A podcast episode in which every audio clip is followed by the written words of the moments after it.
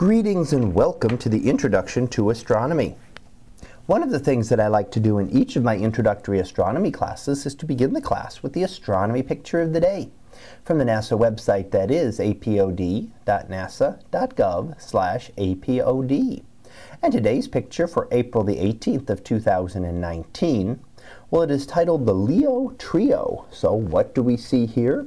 Well, this is a group of three galaxies in the constellation of Leo known as the Leo Triplet. And we could see three spiral galaxies here all together, and they look different. Why do they look different? And that is because we are seeing them from different angles. When we look at galaxies and study objects like this that are three-dimensional, essentially, that have different shapes to them, we only get to see them from one view from the Earth. However, they happen to be tilted towards us.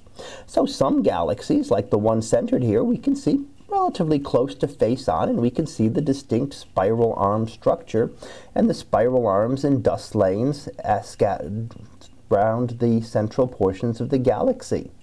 The one towards the top is tilted a little bit more, not quite edge on, but not face on. We can still see a hint of the spiral arms, but not as easy to see as they were in the first galaxy that I mentioned.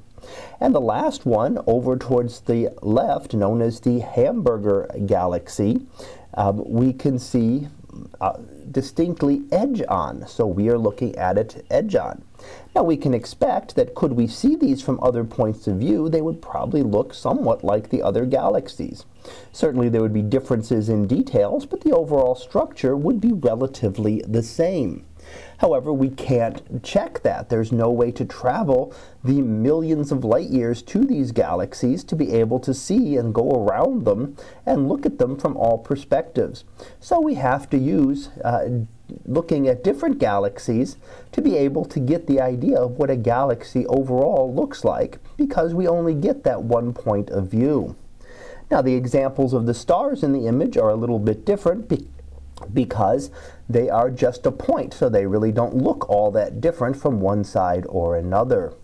And all the stars that we see here are actually part of our own galaxy, so they are foreground stars within our own Milky Way, which just happen to be in the direction of the constellation of Leo and these three galaxies. This whole area would cover about 2 degrees of the sky, and that would mean that 4 full moons would fit across it. So we're looking at a relatively small section of the sky and still can see that many stars and that many galaxies looking out in this general direction of space. So that was our picture of the day for April the 18th of 2019. It was titled the Leo Trio. We'll be back again tomorrow for the next picture. So until then, have a great day everyone, and I will see you in class.